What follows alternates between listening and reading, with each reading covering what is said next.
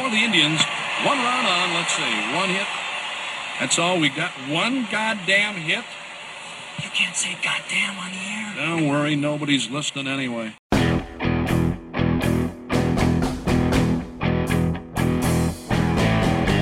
From the Gateway Lounge in Sioux Falls, it's Nobody's Listening Anyway. Here are your hosts, John Gaskins and Matt Zimmer. A day, what a week, what a month to be doing this. March 1st, that Tuesday. Zim's got a bunch of stories done for a few days uh, before the Summit League tournament roars. It's uh, Northern We were so busy we couldn't do a podcast last week. That is correct, and we've got. But Augustana ruined our plans for the day. It's actually not a great day, I guess. I Uh, mean, it's 60 degrees out. It's a nice day. yeah, a exactly. I mean, we can yeah, we can go frolic outside after this. That's fine. But uh, I was kind of planning my day, podcast and lunch with Zim, Gateway, then head over and watch Augie play uh, for a Northern Sun tournament championship and have a great atmosphere at the Pentagon. And uh, my kid has, uh, our middle kid has uh, region game tonight to start the playoffs in boys high school hoops and.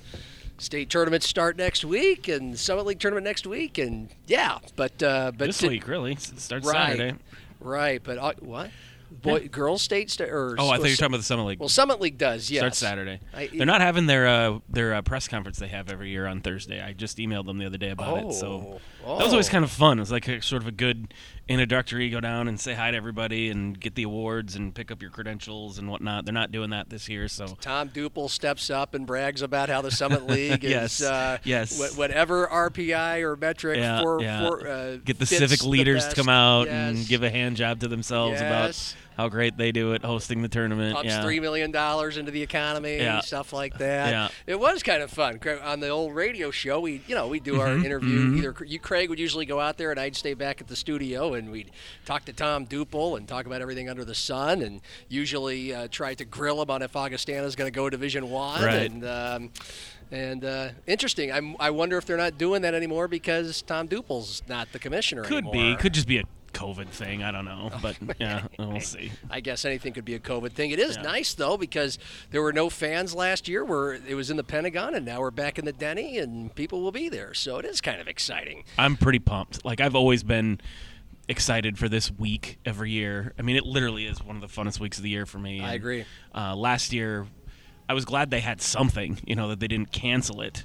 But to say that it was not the same would be a huge understatement. I mean, it, it was very strange. Yep, and it looks like we could have potentially a Jacks versus Yotes men's game on Monday night. Monday semifinals could be epic, to use a cliched word. Because if yeah, if I think we're all rooting for USD to beat Kansas City, because then Monday's semis would be Jacks against the Yotes, and then NDSU ORU. Okay, I mean, so you got That's potentially. Two huge men's semifinals. That's a good nightcap, and those five guys that always come down from Fargo and dress up in their leprechaun outfits or whatever, and get really drunk and sit behind the hoop will uh, will hold down the fort. On no Monday idea who night. you're talking about, but okay. Okay, a- it's just literally the same five guys that look like in their late 20s, early 30s, and they sit there and drink beer the whole time and uh, and taunt. But anyway, uh, yeah, it's great. I I um, I wonder. The Northern Sun. I, there's so many ways to go here because again, Augie ruined our day. They didn't ruin our day. Again, it's 60 degrees outside, so whatever. Well, it sounds like they're still going to host the regional. oh, that's good because I saw that you tweeted yesterday that that their It puts it in danger, yesterday- but it, everyone I've talked to says that because the number two Right. seed, Upper Iowa, also lost, that Duluth, the number three seed, probably doesn't have a good enough resume to move all the way up to number one. That uh, the regional tournament's probably still going to be in Sioux Falls at the Pentagon with Augie hosting. So if that's the case, that loss didn't really cost them anything other than bragging rights, because obviously the regional tournament's the one that means the most. That's the, the NCAA Sure. tournament. yeah. But yeah, it was it's just it was an ugly game. They played like crap, and I thought they didn't play great in the Saturday game that they won in the quarterfinals. And you know, after that game, they kind of talked about, oh, we're a little nervous, whatever. You know, we'll be we'll be less nervous the second game, and they looked even more nervous or tight or whatever. And game gets over, and Tom Tom Billiter, I'm talking to him after the game, and he says to me, he goes, "Well, off the record," he goes, "Wh- "What did you think?"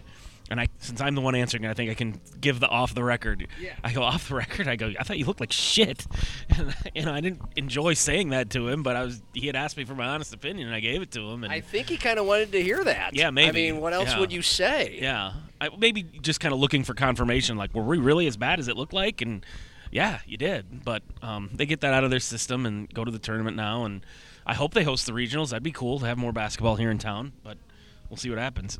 Uh, by the way, there we go. I had to move chairs to start eating my taco salad here on Fat Tuesday. You feeling fat on a Fat what the hell's Tuesday? Fat Tuesday? It's uh, it's the big. It's like I think the biggest day slash the end of Mardi Gras, and uh, yeah, So it's like the first Tuesday in March it, or something. It comes right before, I believe so, and then it becomes it comes right before Ash Wednesday, which is the start of Lent, and you repent all your sins. I'm Catholic, I don't even know what that is, So but- Fat Tuesday, it's supposed to be like party your ass off, Okay. eat and drink everything under the sun, debauchery, and then you wake up tomorrow and you're a good person for 40 days. Off and- my radar. yeah, I either way. Did you know that? Uh, I guess South Dakota. What you, you learn all. I learn all kinds of things now working in the uh, local TV business, um, and, and our our people try to keep their ears to the news and stuff. South Dakota, I guess, was named the worst Mardi Gras state in the country, probably because nobody celebrates. Feel it. like that makes sense. I'm not it offended. does make sense, yes. So, uh, but apparently Swamp Daddy's the Cajun restaurant where they're trying to. Uh, have you ever been there? No. It's a great place. Uh, Cajun food, um, Cajun flavors. They uh, they threw a Mardi Gras party on Saturday night in their brand new space that they're trying to make it feel like you're going to New Orleans and uh, to maybe perk up and vault us out of the bottom of the Mardi Gras list in the country. So now you know. Uh, yeah, it. Um, it was supposed to be a fun afternoon of Augie Hoops winning the Summit League, or at least playing for the Summit uh, for the Northern Sun Championship. Well, why were they? So you mentioned they were, they looked nervous. Why would they be? What's what's I there to mean, be none, nervous none of their guys have been here before. You know, Tom Billiter has, but this is a group of dudes that most of them are seniors, and this is sort of their last chance. And they had all the pressure on them as the number one seed, as the conference champ, and they just didn't seem to handle it very well. Okay, I- I- is is that? Um, they still look like they could do a lot of damage from here to fourth. I mean, we'll see. You know, I mean, Tyler Remus was really good, and he wasn't great against Moorhead. Adam Dykeman's a good player who did not have a good game in that game, and um, I don't know. We'll see. I mean, I obviously don't know a ton about Division Two anymore or follow it or anything, but I, you know, I certainly didn't watch any of the other teams, Upper Iowa, Duluth, whatever, and go, oh my gosh, those guys are so good. I just, like I said, I just didn't think Augie played very well. They just throw up a bunch of bricks. I mean, No, they missed a lot of bunnies, good shots where the, the ball just sort of didn't go their way, and then they panicked. Instead of saying like, "Okay, you know, the ball just isn't bouncing our way, we're fine," they started panicking, and they never really made a run. Okay, this is still their best team since they won the national title six years ago. What, does Yeah. it, what does it look like compared to that team? Um, it's a different team. They're they're a really good defensive team, which you don't often get from from Augustana or a Tom Billiter coached team, uh, and he leans really heavily on his starters in a small rotation, which is another thing that's a little bit uncharacteristic of some of Tom's teams. You know, he always in the days when I used to cover him and played a very big rotation. You know, usually went for a lot of depth. Uh, this team, it's not that they don't necessarily have the depth, but like I said, he just leans really heavily on his starters. You know, Ty, like I said, Ty Riemersma is the best big in that league, six eight, true center, double double machine. Adam Dykeman, their four, is a transfer from SDSU, who's a really good energy guy, athletic dunker, rebounder, def- defender kind of dude, and, and they got some good guards in Isaac Fink and Dylan LeBrun, and a a true point guard, Jamison Bryan, one of those pass first point guards that are kind of a, a dying breed, but he he makes a good sort of quarterback for that team or whatever you want to call him. So they have five really good starters, and uh, then like I said, the the bench it, it falls off a little bit, but you know, well, how does that stack up to the rest of the country? I have no idea. Um, but Wasn't yeah, I, I know you. but don't. you know, if they, you know, like I said, if if they host the regional, and it sounds like they will, obviously that gives them a chance to, to make a run. and the regional is they'll get three games potentially. I've well, you lose and you're done. I mean, it's regional is the NCAA tournament. Yes, I understand it's the NCAA tournament, but do they host like eight? Do they? I think they host eight teams, right? There's Um, eight regions, I think I think eight regions of eight. Yeah, and so if yeah. you win your region, you are in the elite eight. Right, yeah. Which the Division two, the elite eight is essentially the equivalent of the Final Four in because Division yeah, one. because you make a trip Right. for a weekend. Right, Out, is it right. still in Springfield, Massachusetts? I have no idea. okay, was it when they won? No, they they went to Frisco the year they That's won. That's right. Yeah, the there, women right? went to San Antonio when I covered them, and the men never made it to the elite eight while I was covering them. They didn't make it until finally um, the year they won the national championship. Did you go? Did you go? no, uh, Ian Frazier went and covered Oh, that's us, right. yeah. Yeah, back when you guys. I wanted had- to go. Well, I'm sure you did. Uh, so there's that, and we'll get to the Summit League stuff and the Jacks and all the stuff that you learned today from the Jacks weekly press conference. There's big news for the women's team ahead of the uh, tournament on Saturday, and uh, there's you know there's Summit League honors to go through, uh, what you voted for and who might win, and of course the big tourney preview. But uh, you know you've you've commented that you've been out there a couple times to the Augustana games at the Northern Sun tournament, and on a Monday afternoon, I mean they played like crap, but 15 what was no five about 500 people there on a Monday afternoon. The official attendance for the Augie game was 500. Yeah.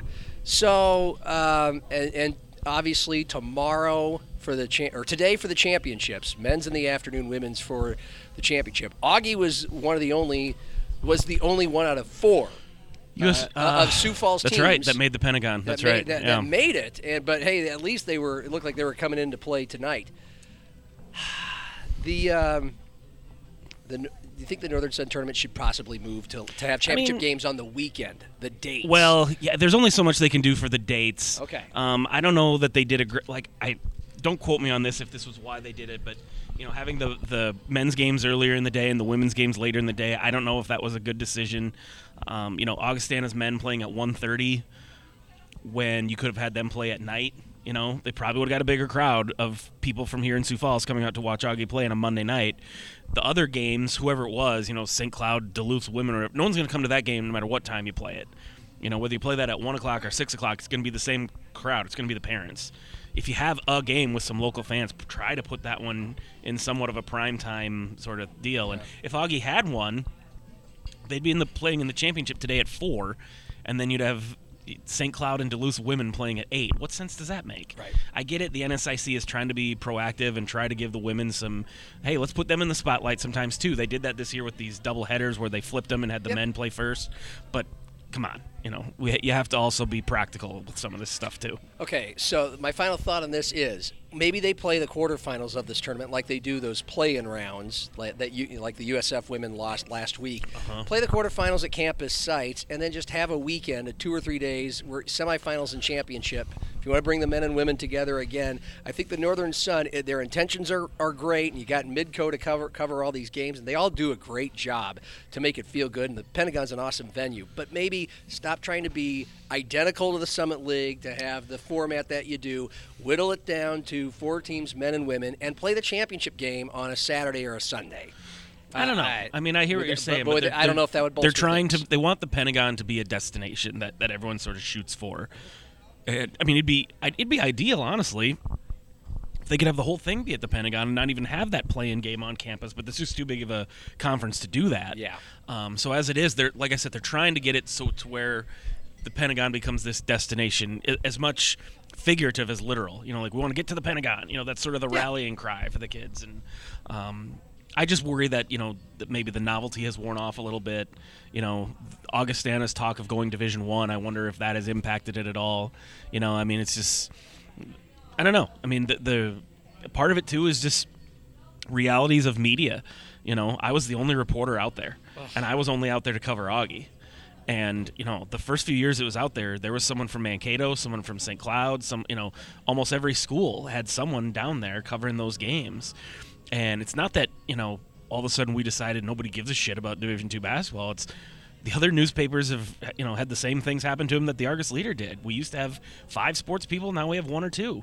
Can't afford t- to just take three days and go somewhere else when there's all this other stuff going on at home. If this tournament was in Aberdeen or St. Cloud or something, we wouldn't be covering Augustana. We covered it because it was here. It was two miles from my house. You know, so I mean that's just going to be a reality f- forever, and it's something that is, I think, drained some of the enthusiasm for it. The, the, the one positive they still have going for them is Midco still covers the hell out of it, and they do a great job. Yes, they do. Um, but that even that sometimes has a little bit of a almost negative imp- effect in that you're watching on TV going, "Jeez, you know, there's nobody here. It's quiet." You can sometimes tell that when you're watching it on TV. I've always wondered about that whole aspect because it's an age-old thing. TV in the old days, now TV and streaming these days, and it goes down to the high schools of if we carry these uh, things, you know, Mm-hmm. How many people and use it as an excuse to stay home? Midco a decade ago. I don't know. When it comes to high school, I mean, I, I have. Um, I've I've done several games. I did several games this year, and most of them were on Friday nights, and most of them were great city matchups. But that's the point; they were great city matchups. Lincoln Roosevelt, Washington Roosevelt, uh, and uh, the gyms were almost full, and we were still, you know, we were still we were still. This was available to people out in the ether to watch, and uh, maybe it's because Metro Sports was a new thing this year, but it, it seemed to catch wind pretty quickly and easily with the high school crowd, and it did not. Um, did not seem to deter. I don't know if, and I don't think the Summit League tournament does that very much either. Although it was interesting, I saw Dawn Plitzuweit make a remark yesterday, uh, trying to get all the USD fans out there. Yeah, she said something like, "Don't stay home and watch it on TV" Yep, or something. Yep, yeah, she did. yeah, I'm like, yeah. I don't, I, I, can't, I, I, I don't, I didn't realize she felt, uh, or why she would feel compelled to do that. I mean, the USD crowd continues to grow pretty substantially. It at does, but it's still smaller than the SDSU crowd. Yeah. You know, I I think n- not trying to criticize Dawn, and this will probably piss off some USD fans, but I think US a lot of USD fans or USD people are still trying to convince themselves that we have just as many fans. It's just you know we can't get tickets, or you know we're staying home to watch the games or whatever. I, I feel a little bit like Dawn saying that as if she's almost making excuses for why SDSU fans are always the larger contingent at those games. I don't think that's what it is. I mean, it's, it maybe is part of it. SDSU was Division One first. They had a. They've been doing this longer. They've had you know, and it, I I totally sympathize with USD fans who say it's not fair that the Jacks sort of got to have lay their claim to these tickets that they get to hold on to in perpetuity. That's a thing. I get it, but you can't criticize Jacks fans for being good fans and wanting to hold on to their tickets. I mean, it's you know, that that is what it is. But having said that, the Jacks are have a bigger fan base. We have seen that established in, in every way possible. And you throw in the fact that their teams have been more successful. This isn't just about Coyote fans sitting at home watching on TV. Maybe that's part of it. But I think you know, we, we know who the the home quote unquote home crowd has been here, and I'll give USD credit. The first couple years is kind of like, are you guys going to do this or not? You know, there was really sort of a sense of like, are they just not going to buy in? And I think it's to the you know probably the women's basketball team is the one that finally got that fan base to say we need to get out here and and show some support. Uh, you know what's it going to be like for the men's game? I guess we'll see. It's been a couple years now too. You know we, we have no idea how that's going to impact. They always but- seem to play on Sunday night too, which I don't know brings a smaller crowd than Saturday night. It doesn't help. Well, they were the one seed one year, and you know They were, yeah. And uh, but I like the fact that they're on Sunday night. It gives uh, for someone like me one game to be Right, truly same, interested yeah. in on, on Sunday. Uh, but okay, let's uh, start. Let's start with the men. The women, we know where we're headed, and there's big news for SDSU that we'll get to in a moment. But the men should be more compelling, even though the Jackrabbits are 18 and 0, which is an incredible accomplishment. Never been done in the Summit League before to run the table, at least with that many games. Uh, but it it, it feels like there's more challengers, there's more teams that could win outside of South Dakota State than there are in the women's Certainly. for teams outside of USD and SDSU. no one outside of South Dakota is going to win the women's tournament. They're just not, and everyone knows it. Uh, on the men's side, yeah, SDSU won the league by five games. That's a huge margin. But I think everyone, whether they will admit it or not, that makes them a little nervous. Nervous if you're an SDSU fan, or you know, a little anxious, excited if you're not an SDSU fan. Because I guarantee you, I guarantee you, there are USD and NDSU fans right now looking at the Jacks going, "Cool, I'm glad you won 18 and 0. That's just going to make it all the more satisfying when you get beat in the conference tournament, which we know you're going to." I guarantee you there are fans of the Coyotes and Bison saying that, and they might be right. What, it's back to back first round exits or back to back to Uh, back? no, no, no. They uh, they got they No, got knocked out in the first round. Daum's senior year. Then the next year, I don't remember if it was first or second round. It was first. Was it when they lost to Fort it was- Wayne? Yeah. Hendo's first year. Okay. And then last year it was the second round when they got beat by Oral, Oral Roberts, Roberts, on a okay. tip in. Yeah. Which that one was easily the most forgivable of the three. It was like, hey, you know. But it's been four years since they've been to the championship game. That's amazing. I mean, Yeah. it used to be there. They used to own it. Yeah. Um, so- well, basically ever since they moved to the Premier Center, you know, it seems like they've had a tougher time harnessing that home crowd advantage than they did uh, in the arena. And um, you know, it's funny because obviously there's all this. Oh, it's not fair. It's a home court advantage. For the women, I think you can make a case there. The SDSU women seem to just know how to harness that crowd, how to play to that crowd. The men seem to. It seems to just tighten their buttholes and they don't play as well. Like you, you get the sense they're the oh everyone expects us to win. This is hard. Like that seems to be how they play half the time. And uh, so getting to the SDSU men, I, mean that, that's the obvious storyline. Is geez, you went 18 and 0, but now that just means there's all this pressure on you. Whoever you play in the tournament, you're going to have to three straight times beat a team for the third time this year. And for as much as coaches and players can shrug their shoulders, and go, "Oh, that's a cliche." The whole three times in one year. No, it's not. Or, or, or better yet, it is a cliche because it's true because we've seen it so many times. It's hard to beat a team for the third time in one season. Um, and you know, yeah, they're going to do it to Omaha. That's not going to be a problem. But USD, Kansas City, that'll be tougher. And then assume, assuming they get through that round, they're going to have to play either North Dakota State or Oral Roberts in the championship. And those two teams played them tough both times. Yep. Those are two really good teams. Are the Jacks going to be able to beat them a third straight time? I don't care if you're what your record is, 18 and 0.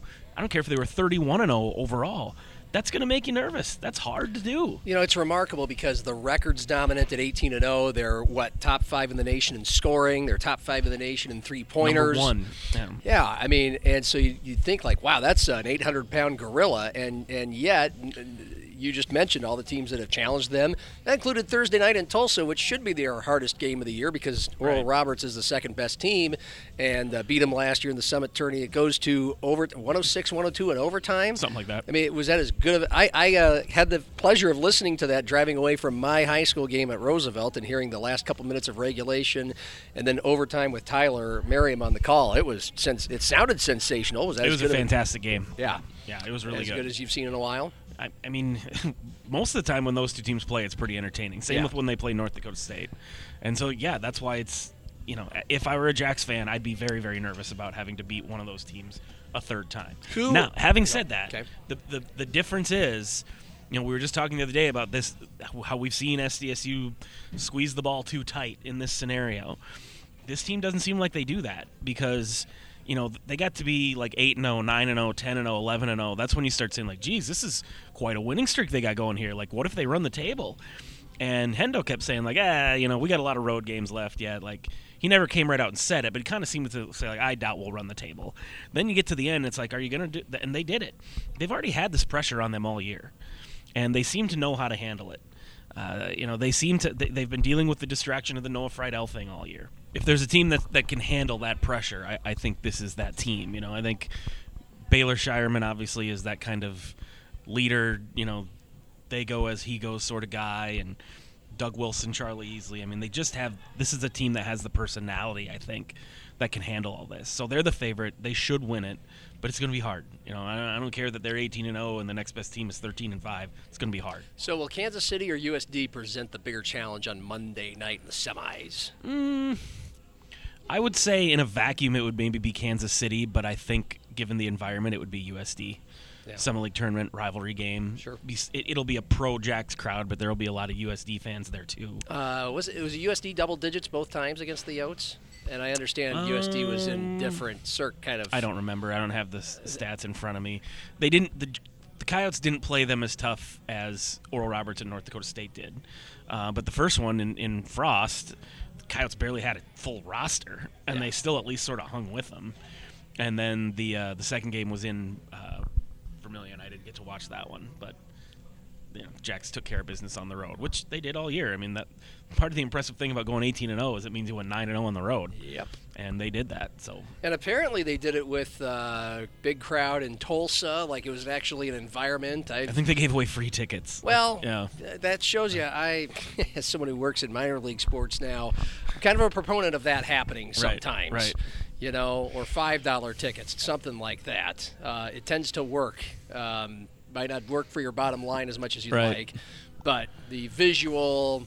Probably works better than having the highest price tickets in your league, but Uh, yes, I have no idea what you're talking about. I'm not. A, I'm not on the business end of it. let's talk about the Stampede. Yeah. Oh, okay. well, you get ten thousand for Wiener Dog Night. That'll uh, pays for a lot. Um, so, uh, the women's side, I you know, like yeah, it feels like it, we're on a collision course There's here. not a lot to say. Yeah, Uh, I ex- mean, except for uh, Paige Meyer's out. Um, I don't know if she actually tore her ACL. AJ doesn't get very specific, you know, on diagnoses of injuries or anything. But I had heard that she was fitted for a brace, and it was a pretty ugly injury at the time. And and for AJ to come out today, like you have to sort of speak AJ to sort of figure out what injuries are. If he said if he says something like, we might have her. We don't know for sure. That means she's probably not going to play. If he says we're not going to have her for at least the Summit League tournament, that means she's probably out for the year. And that's what he said, that he doesn't expect to have her for the Summit League tournament. I assume that means she's completely done, and if they make the NCAA tournament, she won't be available for that either. We'll see. I mean, last year Tori Nelson appeared to have suffered a season-ending injury, and she came back. So, um, but you know, they got to get there first, and that obviously is going to be a huge challenge as it is. I'm a little surprised he said she's out for the Summit League tournament. Why would why would Yeah. he, why would he play that? I mean, just because she's going to be sitting on the bench in a knee brace, I suppose, and you know, you might as well, you know, your players take an interest in how those things are presented and how they're, you know, don't make the players lie, you know, or because or you know, put them in some weird situation. Just be up. Hey, she's not going to play. We don't have her. Time to move on. No sense crying over spilled milk. We don't have Paige Meyer. Let's move forward. And I think that's what he's doing. speak AJ. Are there any other AJisms or AJ language? There probably are none that come to mind immediately, but um, so, but how much does this impact them? If she's, their their second sec- best player. She's their second best player. Okay. Yeah, I mean, at least she has been this year, and I mean, she's their starting point guard, and she's a really good one. I mean, they, you know, they have the, the good news is. I don't even know if I'd say it's the good news. There's there's good news and bad news in in repl- trying to replace her. The good news is there are experienced players ready to step in. Uh, Haley Greer and Lindsay Theuninck will be the ones who get the most of the minutes with Paige out. Now, the good news is both of those players have a lot of experience. They're veterans who have had their share of good moments. The bad news is they've had their share of bad moments too. Uh, Haley Greer had 20 some points in her Jackrabbit debut last year. It was like, hey, they got a player here. And then for most of the rest of the season, she was pretty invisible and at times just couldn't make a shot. Now she's come back this year in a different role. They haven't asked her as much of her. She's been coming off the bench, and she's done a nice job. I think by. Did you go out again? No. Oh. oh, we're good. Um, I think by kind of lowering her sights a little bit, she's been a better player.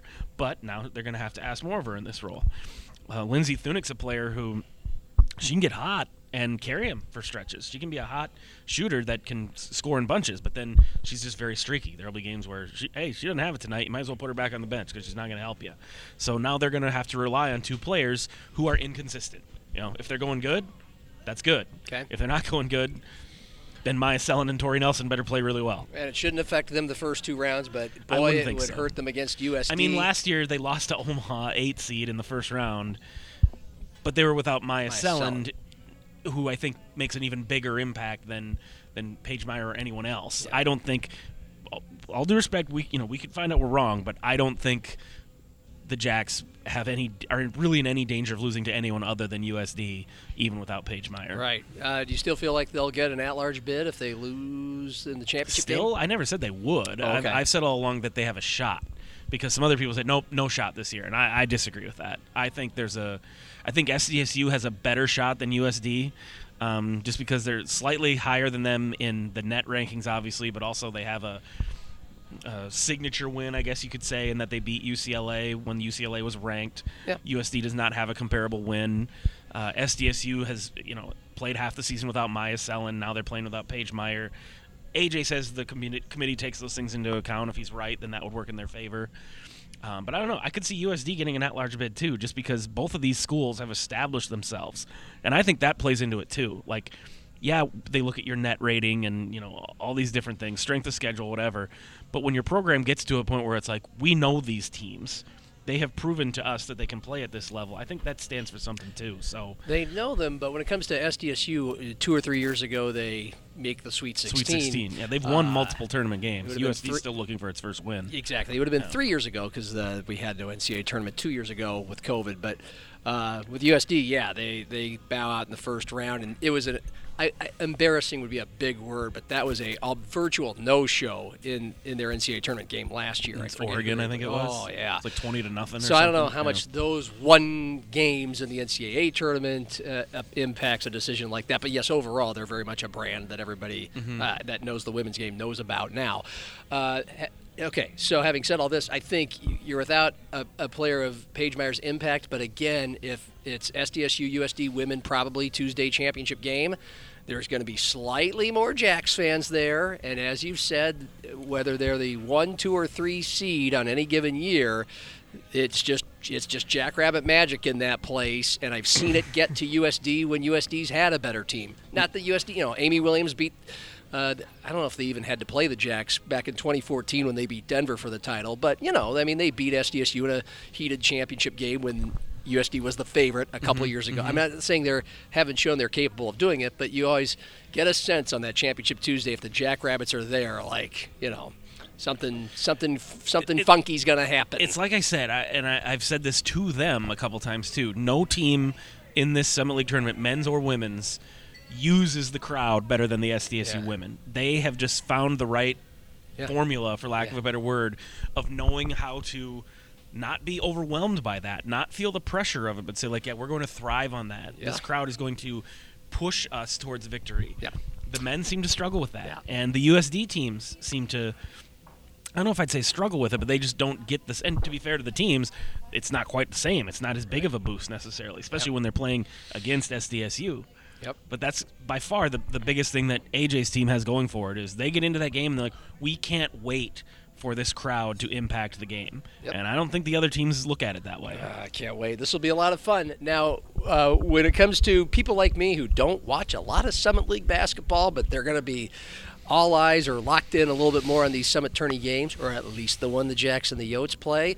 Uh, uh, I'm sure part of your previewing today was also um, looking back on the season that was. Who are some of the who are the players of the year, men's and women's? Who are the people to watch and stuff Um, to see? I voted for Baylor Scheierman for Player of the Year, and I would be absolutely shocked if he doesn't win it.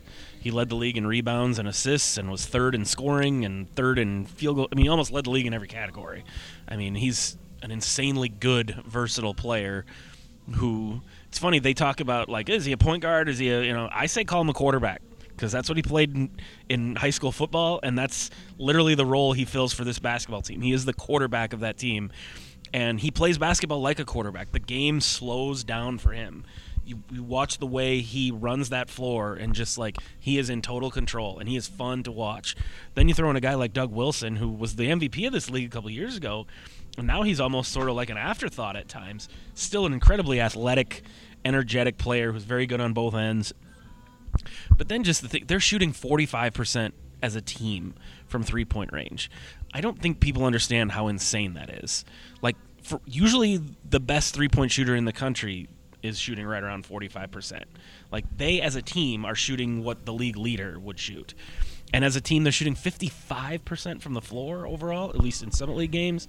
Their offensive efficiency is just off the charts because they have this stud in the middle, Doug Wilson, who you can just throw it into him, and he can either dunk it or he's got great back to the basket moves, and he's also a great passer. So when they start putting attention on him, he kicks it out of the post, someone's open for three, and all four of the other guys are 40 to 50% three point shooters.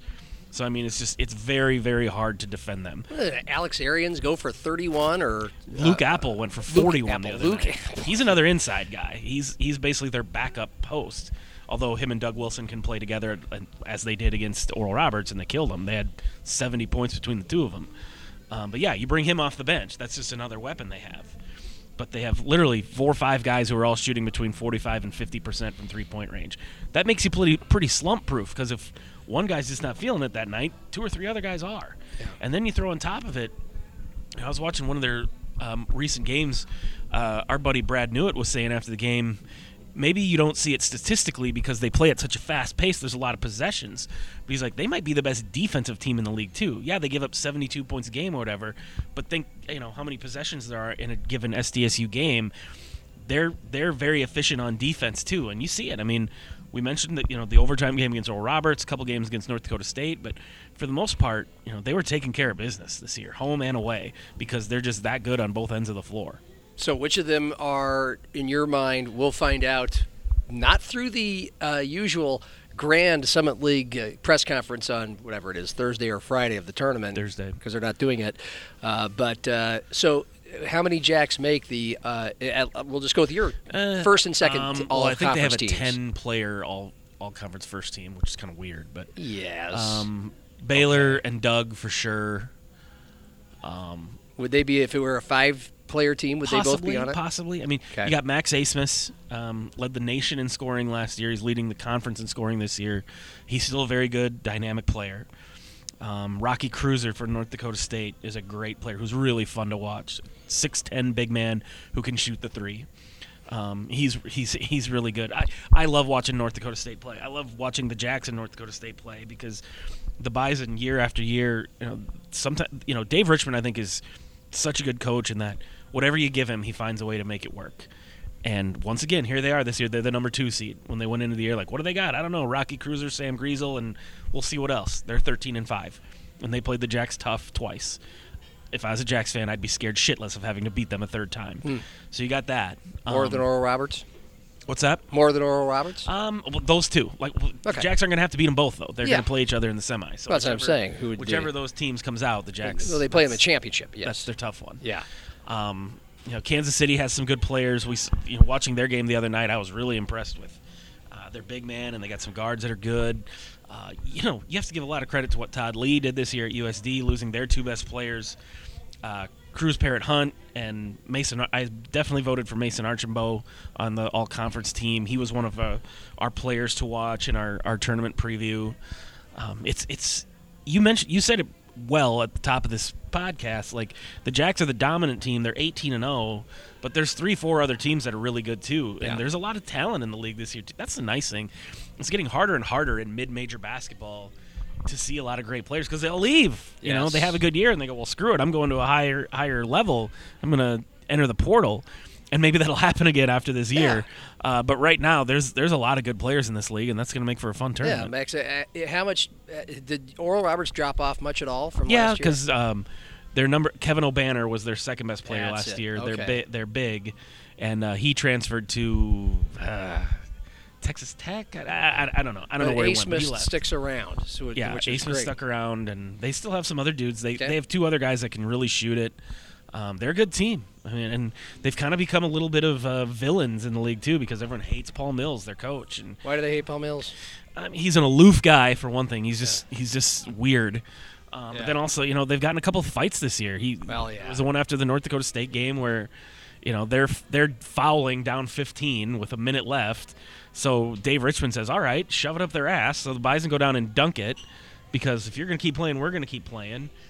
They get into it in the half in the handshake line, and next thing you know, guys are running around the court throwing punches and stuff. And, um, there, the league had to dole out some punishment, and I would say uh, Paul Mills and Oral Roberts came off looking worse in that than Dave Richman and NDSU did. Certainly, Well, reputation precedes you as well. A little bit, yeah. Uh, and that was just a precursor to Juwan Howard and Greg Gard. Uh, Yes, it was. So what do you think? And then Tom Izzo's remarks about how that doesn't mean that thing shouldn't keep us from doing the uh, post-game ceremonial handshake. You, you, you know, did did you see the Izzo bit? I, some of it. Okay, so I mean, we saw the uh, Howard versus Gard thing, and that was all you know, somebody's pressing when they're, uh, you know, late. Blah blah blah. That was over. The same kind of shit that the North Dakota State Oral Roberts fight broke out, and we saw Yeah. Juwan Howard actually uh, punch or hit in the face Joe Krabbenhoft, the Sioux Falls kid. So. Uh, what, so what are your feelings on that? So Tom Izzo came out the next day after uh, obviously some people, fans, media, whatever. I didn't read a, a whole lot, but you know, people are going to say you've been. He- I've been hearing it for a few years now. Let's just do away with this. And then COVID came and they stopped doing it. It's like we'll do the wave goodbye. See you later. right. And some people are like, let's just keep doing. Let's just even though it's not COVID anymore. Tom Izzo's like. If I can't, you know, what has society, you know, what has Yeah. society and basketball come to when if I get my ass kicked, I can't go and shake somebody's hand? I mean, he's what not are wrong. we teaching our kids? He's not wrong, but also like, why are we?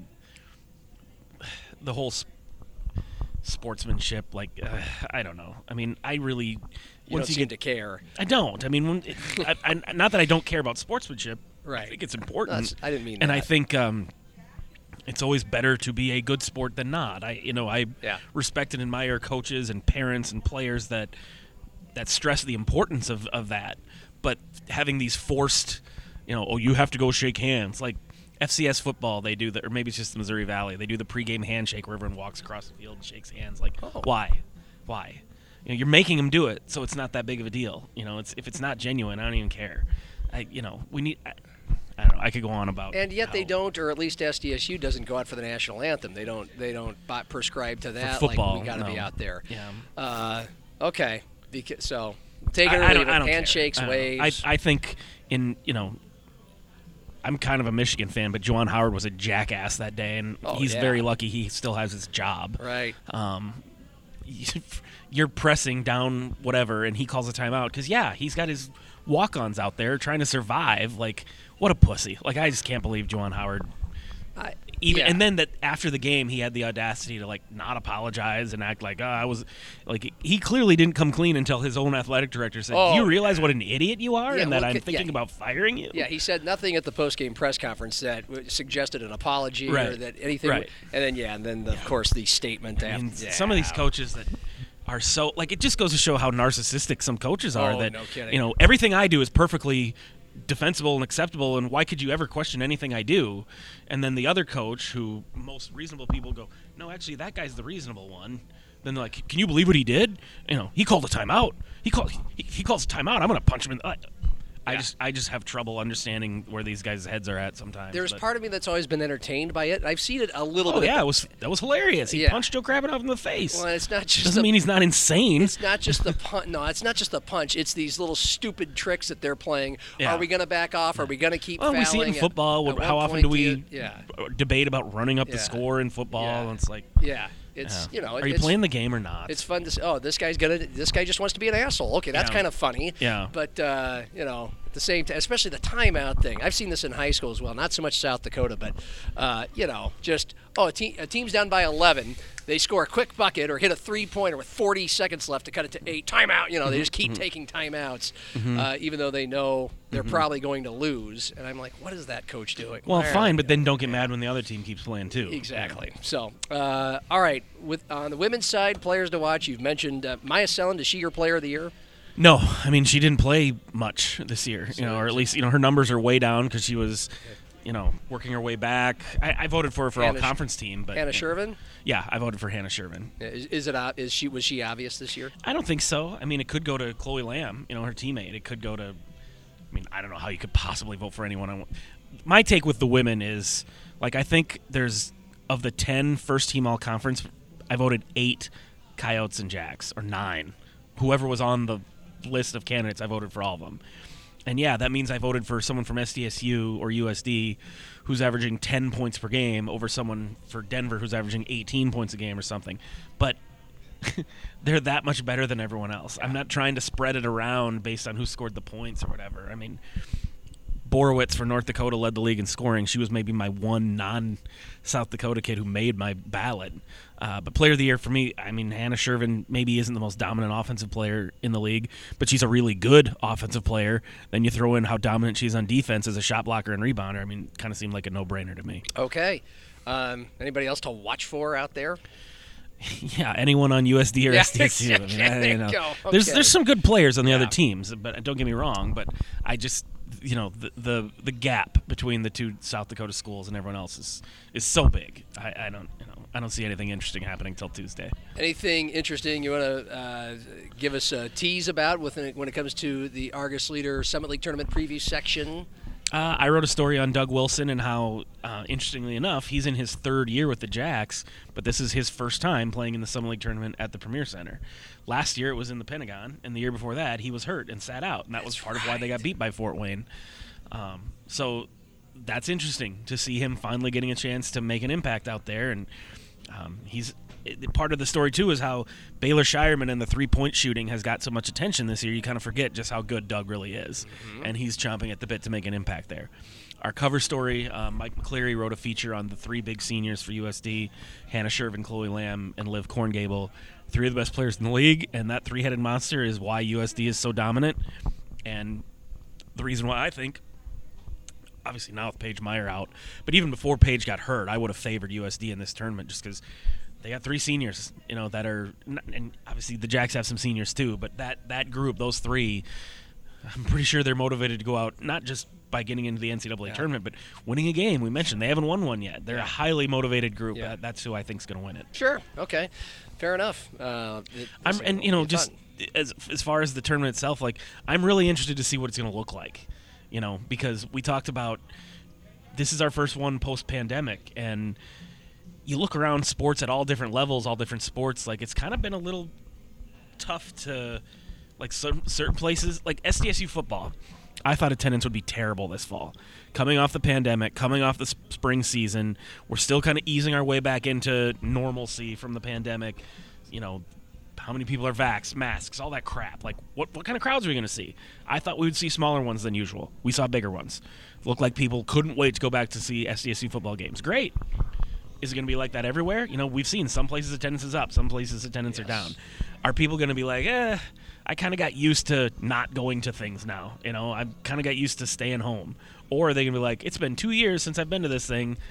I want to go, you know, I want to go out and go back to experience that Summit League tournament thing. So I don't think we're going to set attendance records, but I think they're going to be big crowds. Yeah, it's interesting you bring that up. I'm not. It's it's a valid concern. I just I'm just assuming uh, that it's and the weather could play a part as well. I mean, if the weather were like it was today, then people are going to drive from the Right. hinterlands to come out here and uh, hinterland. It's supposed to be shitty on Saturday, But, right? if, but yeah, it can't be a Summit League tournament without a little uh, ice storm or something like that, and that, that certainly could keep people away. But uh, with with literally and figuratively roads being clear to get there, and that also means any restrictions, of which there are none. Um, then uh, yeah, I would think it, it, that we should see some monster crowds, especially if the Jackson Yotes men meet up on Monday night. That could be a that could be it could be huge. Um, I I God I I I wrestle with even bringing this up.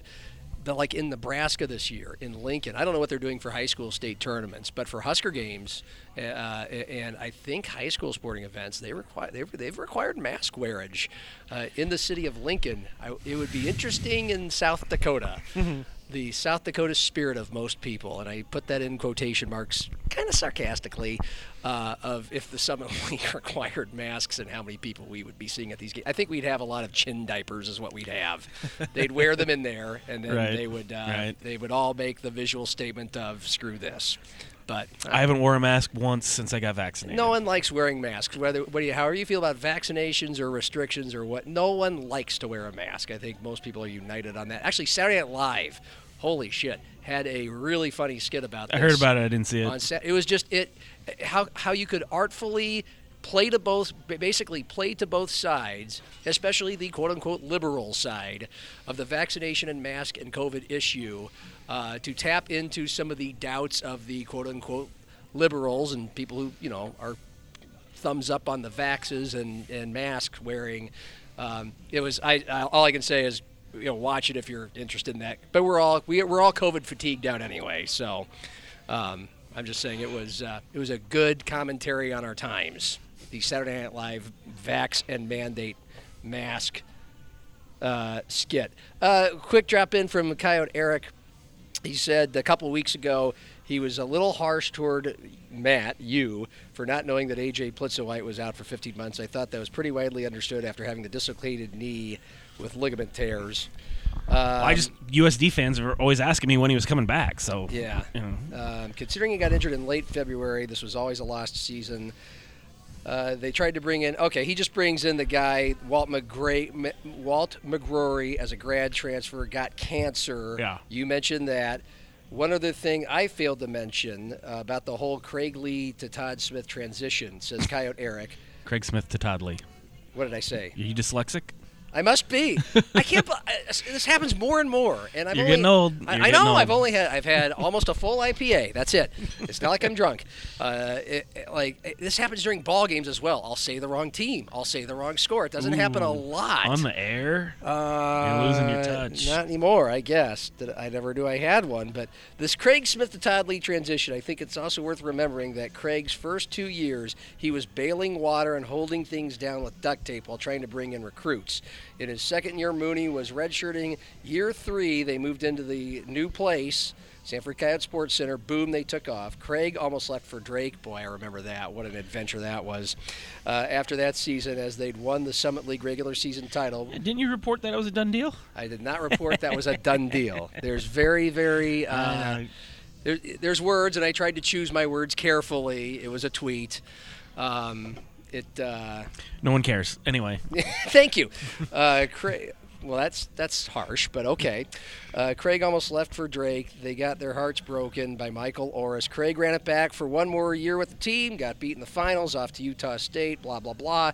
Now Craig definitely left the program in better shape than when he got it. We shall see how next season goes for Todd Lee after AJ returns and this roster has matured a year. I believe he will be a in a contract year next year. Coyote Eric talking about Todd Lee. Uh, so that so we shall see if they play it out before deciding to extend him or if he gets a new deal this summer.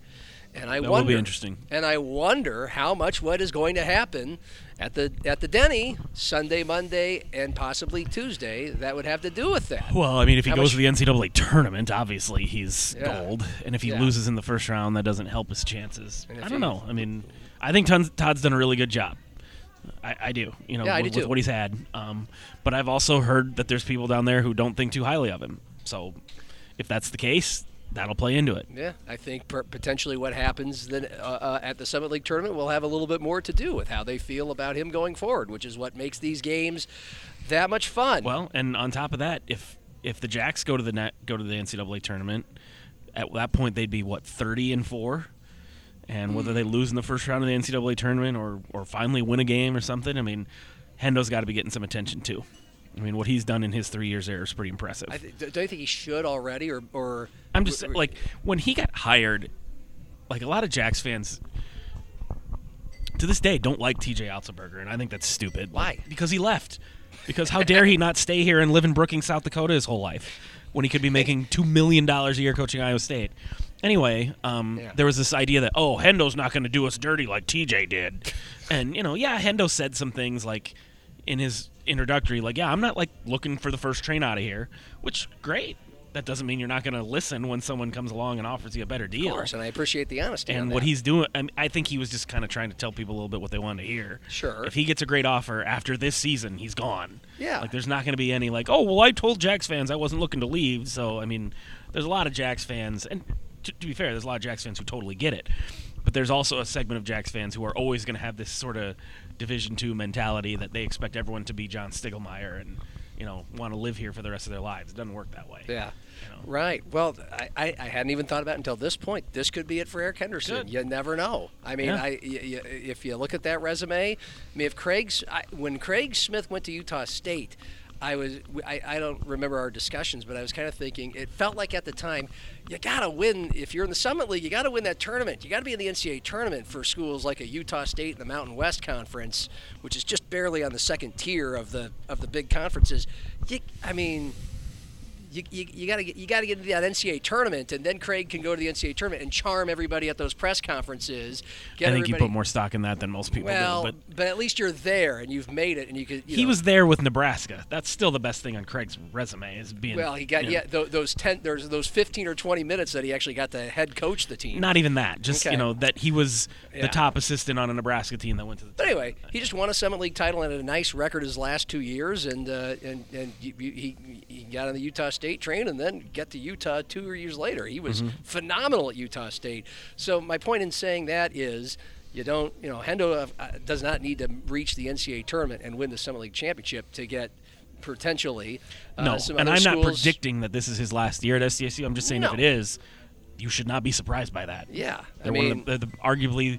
I mean, I guess if you insist on still calling Gonzaga a mid-major team, take them out of it. They're arguably the best. Them and Murray State. They're the two best mid-major teams in the country. yep. All right. And big schools look for mid-major coaches to. That's where they get them. Yeah. So the final piece is uh, how much do you care and how closely are you watching the, these whole baseball uh, labor negotiations? Um, I'm. It's sounding like they're nearing the finish line, and maybe they're going to get something done. So that's encouraging.